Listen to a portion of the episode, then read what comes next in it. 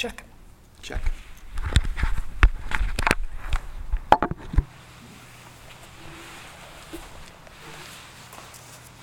So there's only 3 points to this, so we don't need to use the whiteboard.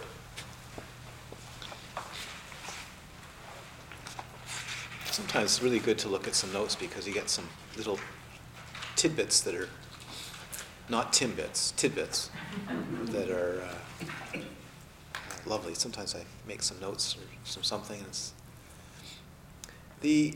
well, it's only got 2 here. Okay, let's do 3. These 3 divisions, loving kindness, relative compassion, and absolute compassion. It was explained in hundreds of texts, English, Tibetan, doesn't matter, over and over and over again. But it's so profound it's worth stating because it actually is at the heart of this. The foundation for all good qualities, not the deepest foundation, but the foundation that we all need is more and more scope of universal loving kindness. If that's not brought about strongly, then compassion will be very weak. There's nothing to rest it on. And loving kindness is often misunderstood as an affectionate state, but actually it is kindness. It's the translation, metta. Metta means kindness, but also means to mix, inseparably mix. It means that you will take care of what a person needs to give them sustenance, to give them nourishment, to make them feel good. This is a very important distinction. To be able to feel good, to be able to feel kind to people, to give them a feeling that they're loved, they're supported, they're nourished by food, by clothing, by medicine, by good feeling. So imagine a person that doesn't have good feeling, body, mental, good feeling, is at a very big disadvantage when they want to sit and meditate. And they're at a very big disadvantage when you say, well, now engender compassion for all beings. Why? What's in it for me? Why? It's be a natural response. Why should I? What am I going to get out of it? So loving kindness, which is metta, that's the Pali word, or Maitri, is about feeling a feeling of ease in your body that allows you to be malleable, which is also one of the meanings of the word metta. Malleable, soft, not mushy soft. Don't ever think that someone like the Dalai Lama is mushy soft. Not for a second. Or Utilawanta, or the 16th Karmapa, or the 17th Karmapa. Not mushy soft. No. But a heart, a being of loving kindness that will do whatever they can to put into place the support of beings to awaken. Okay? So so that is really important. But so loving kindness or metta doesn't awaken beings, but provides the support that you need and other beings need, the foundation, the ground, for which all good qualities come up. Does that make sense? It's about feeling good. It's about feeling at ease. It's about feeling good about yourself. It's like having a good belly. It means you can eat things. You try new foods. You go to new places. You can read different kinds of books. You can meet people and not be, they're going to do me in, aren't they? Being able to actually mix. And one of the meanings of metta is solvent. I like that, solvent, a solvent. Because one thing mixes beautifully in another. So remember, if you're having a difficulty, you might want to consider whether the metta has a weakness to it. And you want to go from the individual, metta of the individual, which is parents, maybe, difficult in our society. But in the East, you start usually with your mother because you have such devotion for your mother. Here we go. Oh, no. Oh, okay. Loving kindness for your father. No way. So in that sense, we can go back to the old text of the Vimuttimagga, Visuddhimagga, that emphasize starting with your beloved Dharma teacher. And of course, in this society, so many people have difficulties with authority. I don't think so. Not the Dharma teacher, so not the meditation teacher, not your Lama. Well, you might. But you have to find somebody to start with who you're affectionate towards, but not gooey or intimately have affection. And you move it from there all the way to people that you don't know that well, people that you have issues with, eventually to people that are enemies or people who have a very difficult time with. And they have a very difficult time with you. They might even want to kill you. So the progression is from easy to extremely difficult, and then to all beings, a feeling of utter ease for the universe of all beings. Okay. Yeah, that's how it progresses. That's an incredibly important foundation for everything that we'll do. But it doesn't mean you're liberated, and you can get into profound meditative states of loving kindness. Profound. Like you'll never want to do anything at all. It's so beautiful. You just want to sit in retreat and nothing else but loving kindness. But actually, you're right at the edge of Mahamudra. Because if you were to actually look at that mind, in such an easeful, friendly, open state of wishing all beings goodness, happiness, wellness, it's perfect to cross over into looking at the mind, which is what? A mind of love. Effortless love, spontaneous love, love without contrivance.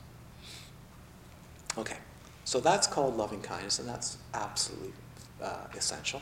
And you'll see that almost all the teachings of the presentation of fivefold Mahamudra, beyond these very short pith teachings, will then introduce loving kindness. They'll always start with that and say, a heart of loving kindness must be developed.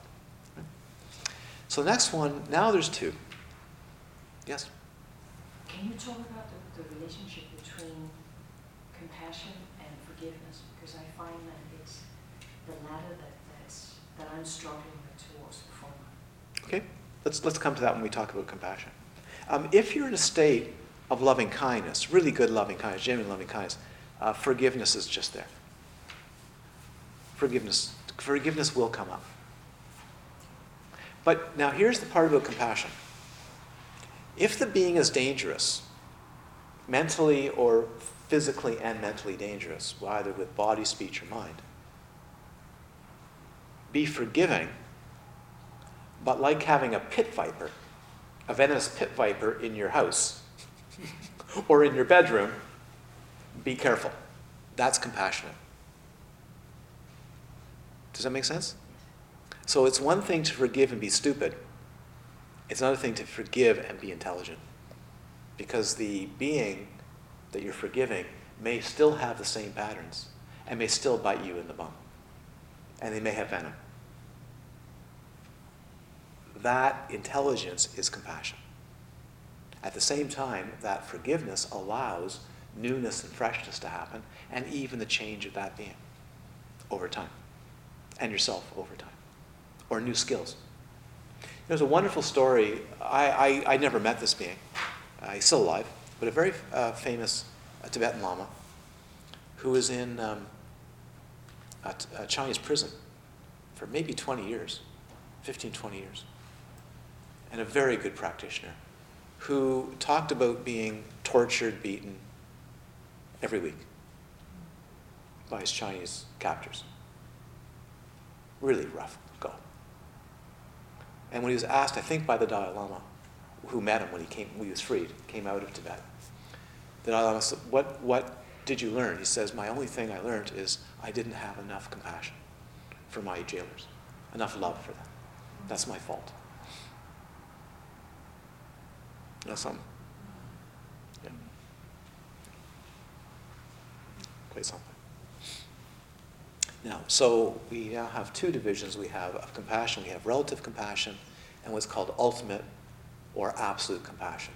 This is very important to understand with this progression. Why? We all need to practice relative compassion. And listen to the difference in language. Love is, may all beings be well and happy. May they be nourished. May they feel good. May they feel at ease. May they feel comfortable. May their minds be well massaged, flexible, soft, open, kind. Yes? Compassion's different. Same, different. You'd like it black and white, but it's not. Same, but different. May all beings be free of suffering. It's language. May all beings be free of suffering. May I be free of suffering. May all beings be free of all kinds of suffering. Now, relative compassion is suffering short of the transcendental. That means, because transcendental isn't suffering, short of transcendental experience. What do I mean by that? All sufferings created by environment,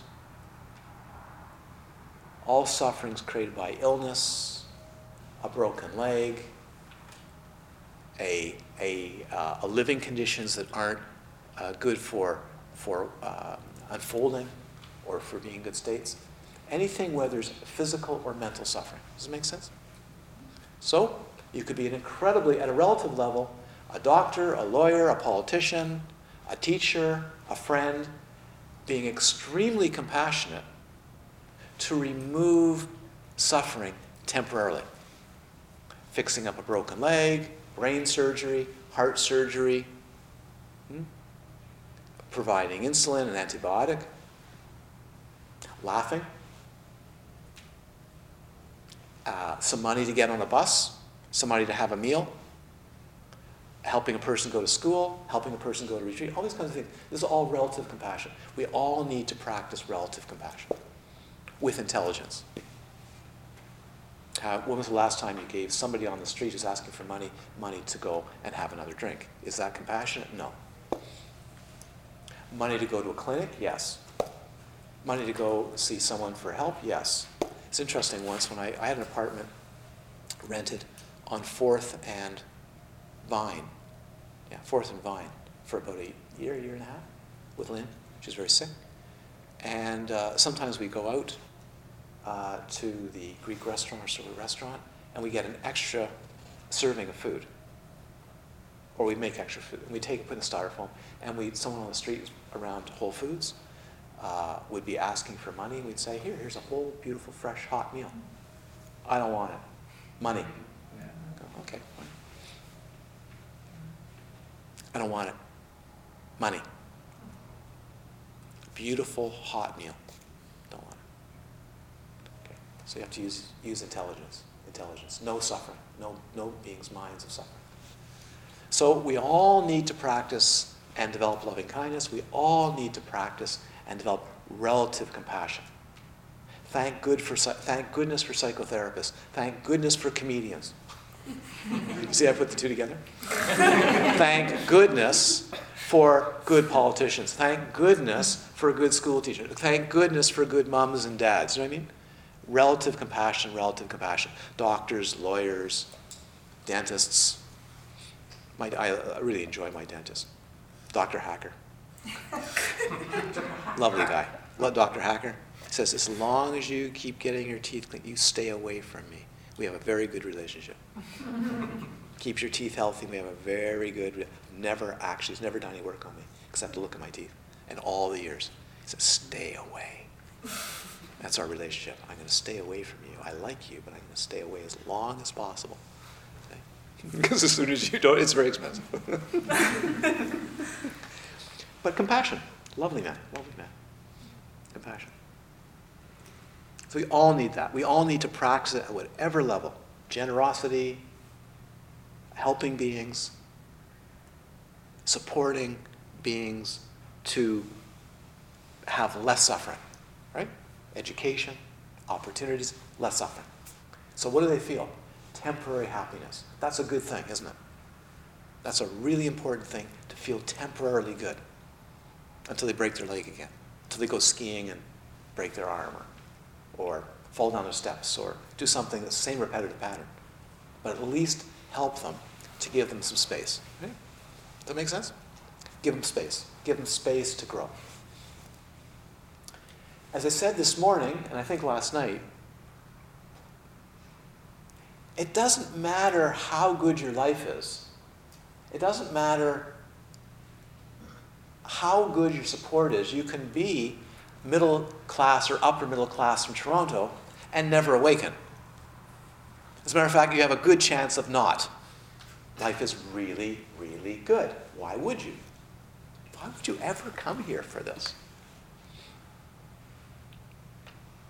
Go to a movie. Buy another car. Do something. So it doesn't matter how good the relative world is for you. It doesn't mean there's going to be liberation. It doesn't mean ultimately you're going to be happy. It doesn't mean ultimately you're going to be compassionate. So the only way to perfect compassion is to know what the root of suffering is, the path out of suffering, and what freedom is. So you hear the three? Recognize how suffering comes about with utter clarity, wisdom. Not something you've read in a book. Something you've discovered in your heart. You know how it occurs. You know what clinging is. You know how it builds, right? And you see how suffering actually gets built. Number two, you've discovered freedom. Real freedom. Not because of an object, not because of a thought, simply freedom of mind that has no boundaries, has utter scope for anything. Doesn't come, doesn't go. Doesn't go away when you go to sleep. Doesn't go away when you're sick. Doesn't go away when you're mad. It's just there. Pervasive. Pervasive freedom.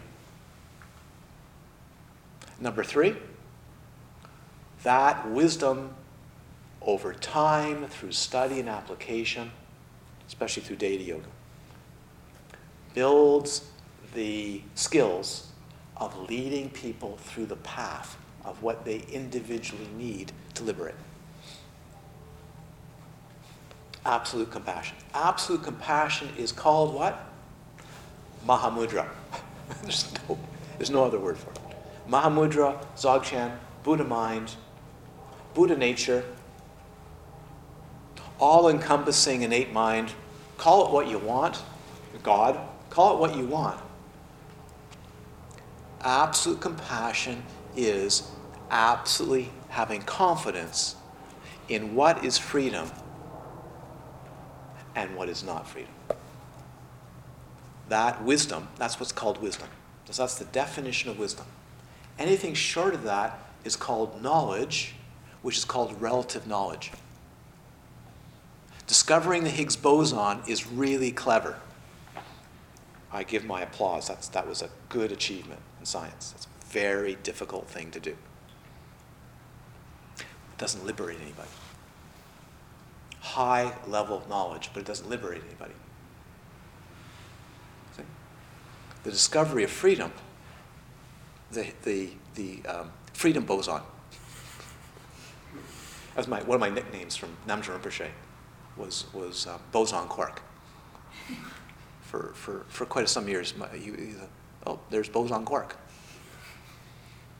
That was a nice nickname. I don't know if it was bozo, but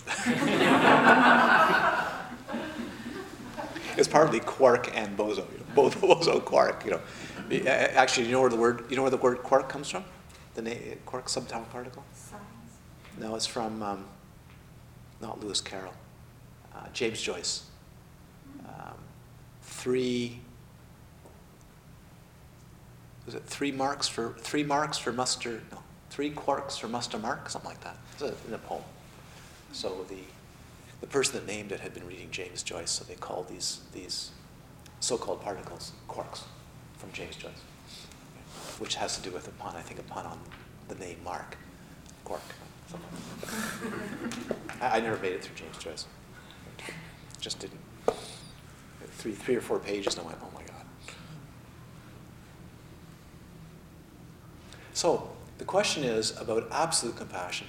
What actually leads to freedom? The Mahamudra. Reality. Non-delusion. What it confers is a confidence through direct experience and evidence that beings that that being comes in contact with become more free in their being. So the effect of absolute compassion is what? Leading beings in to experience freedom, not patching up their leg. We need people to do that. We need people to do brain surgery. We need people to help people with their emotions. But it doesn't actually, it's an antidote. Did you follow? It's an antidote. So in the tradition of Tantra, tradition of Vajrayana, it's very clear. Absolute compassion is the realization of the nature of mind. It's Mahamudra, Buddha nature. Nothing short. The experience of Shunyata, the experience of emptiness. But not just emptiness. Emptiness merged inseparably with compassion. That's the difference. Okay, so I just wanted to bring that to you. That is in the heart of the fivefold Mahamudra. So let me give you a brief example. People keep sometimes asking me, why am I practicing, because it's hard, eh? Why am I practicing the deity yoga, the Yidam Yoga, technical name Yidam Yoga? Why? Compassion. It brings about tremendous skill and means for freeing beings. It also brings about the experience very quickly of emptiness and appearance conjoined.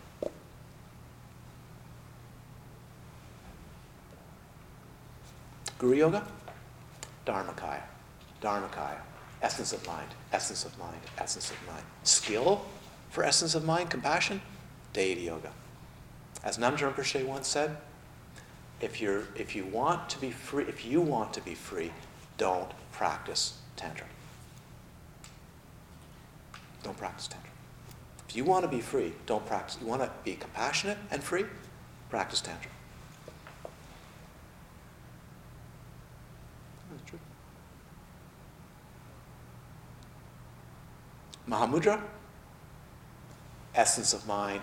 What is Mahamudra? It's the unity of compassion and wisdom. The unity, not the separation, not just wisdom. Compassion and wisdom. I'll get into more of that this evening, if I'm up from work. But I can usually teach when I'm asleep too. I don't know if I'm teaching. I've never been convinced that I'm actually teaching when I'm talking, because how do you actually talk? Well, first of all, I'm not thinking, so who's doing the teaching? It's really nice. I don't just get out of the way. Who's doing the teaching? I don't have to think about it. Clearly not this being. That's the good part. So if I'm here tonight and I'm sleepy, you'll know that I'm speaking. It's really quite effortless. That's a joke, but I have to be very careful. Don't smile. Any questions about that? That's a very important one. That to understand why the fivefold Mahamudra, it really comes back to that division of loving kindness and the twofold division of compassion. If you don't understand that, you keep going, why am I doing all this? Why am I doing all this? Why am I doing this? All this is to bring out absolute compassion, which rests on those two ones, loving kindness and relative compassion. Bring it out to its fullest extent. That's how it's done.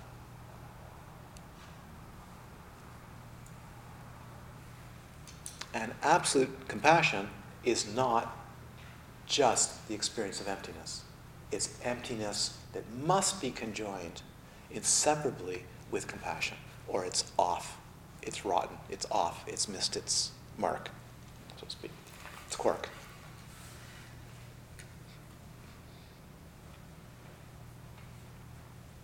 Okay. If someone's actually having experiences of claims or having experiences of emptiness, and it's not imbued with compassion, it's not the path of full liberation. That's for sure. And it's not a bodhisattva stage. It's something else. Sometimes it's even dubious it's actually emptiness. It might be a really good state of calm, which can be taken as emptiness. But by the way, a really good state of calm is by nature what? Emptiness. So, there you go. This question is recognition. Any questions about that? Is that clear? Excellent. Excellent. So, you see bumper stickers now, acts of kindness? Well, random acts. No, don't make it random. Go practice. Random acts of kindness. Practice, practice, practice, practice, practice. We practice until it becomes natural. And we practice to eliminate silly compassion. Do you know what I mean by silly compassion? Useless compassion. Things that actually ripen for beings. They actually ripen. So some people have asked me, why do people spend all that time in retreat? They're not being very compassionate. It's the most compassionate thing you can do. So remember this. The realization of the nature of mind is the most compassionate thing you could do. Does that make sense? Now, why the emphasis on this? The most compassionate thing some of you could ever do would be to go into retreat and realize the nature of mind. Do you hear what I said? Go into retreat and realize the nature of mind, not go into retreat and develop calm. Not go into retreat and have good laughs. Not go into retreat and be in the jacuzzi all day. Not go into retreat and come out and feeling, well, if I don't feel good every day, I'm not obviously doing something right. No, we don't care. We don't care if you're feeling good. What's it about? Freedom. Uncovering freedom. Uncovering freedom. Most compassionate thing you could ever do. However you do it. Why? You'll help infinite number of beings out of misery. Out of misery.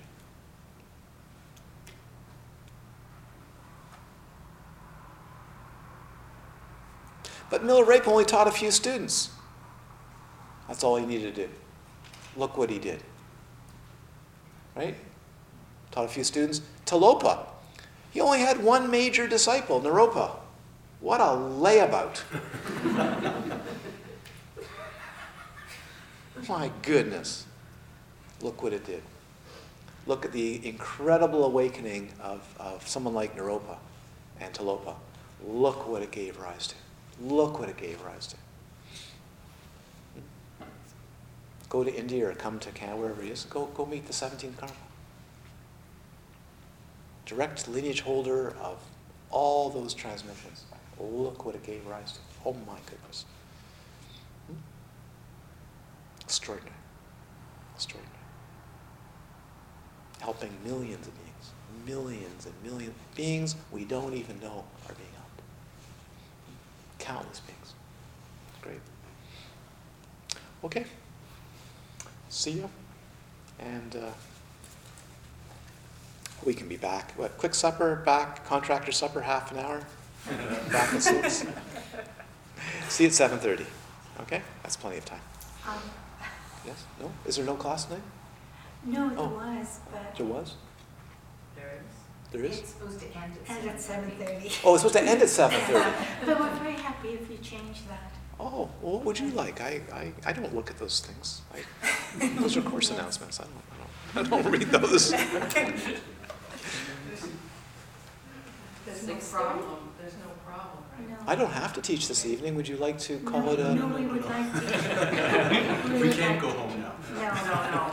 No. Would 7 o'clock be better for you? Yeah. That's fine with me. 7 o'clock. Great. Oh, we can 5. It's 5:36. Is an hour It's plenty of time. An hour and a half. That makes an hour and a half, yes? Almost. That's good. Good, that's fine. Yeah. Great. And what about you? I have no idea, man. That's in the future. Just because I'm asleep right now and talking, don't think that that's any concern. That's so many times. Actually, I'm just talking. Seems to be the same, anyways. So, sleep, not sleep.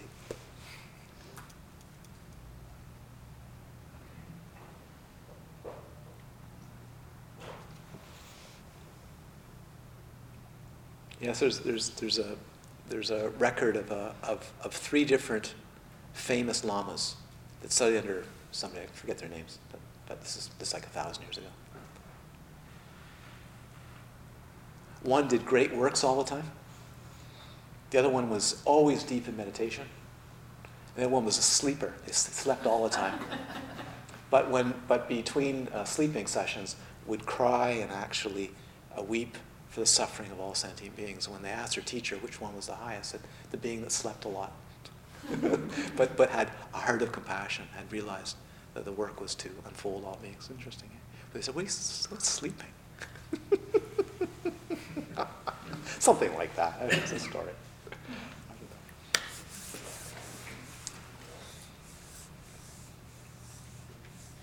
By this powerful activity, may it lead to the cessation of the aswas, the floods, for all beings. Idante punikamang asawakiwang ho tu. Idante punikamang asawakiwang ho tu. Idante punikamang asawakiwang ho tu. Sabesatasu idhantu. May all beings be well and happy. May all beings be established in a continuity of freedom, the perfect union of wisdom and compassion. Saramangalam, Saramangalam, Saramangalam. Good.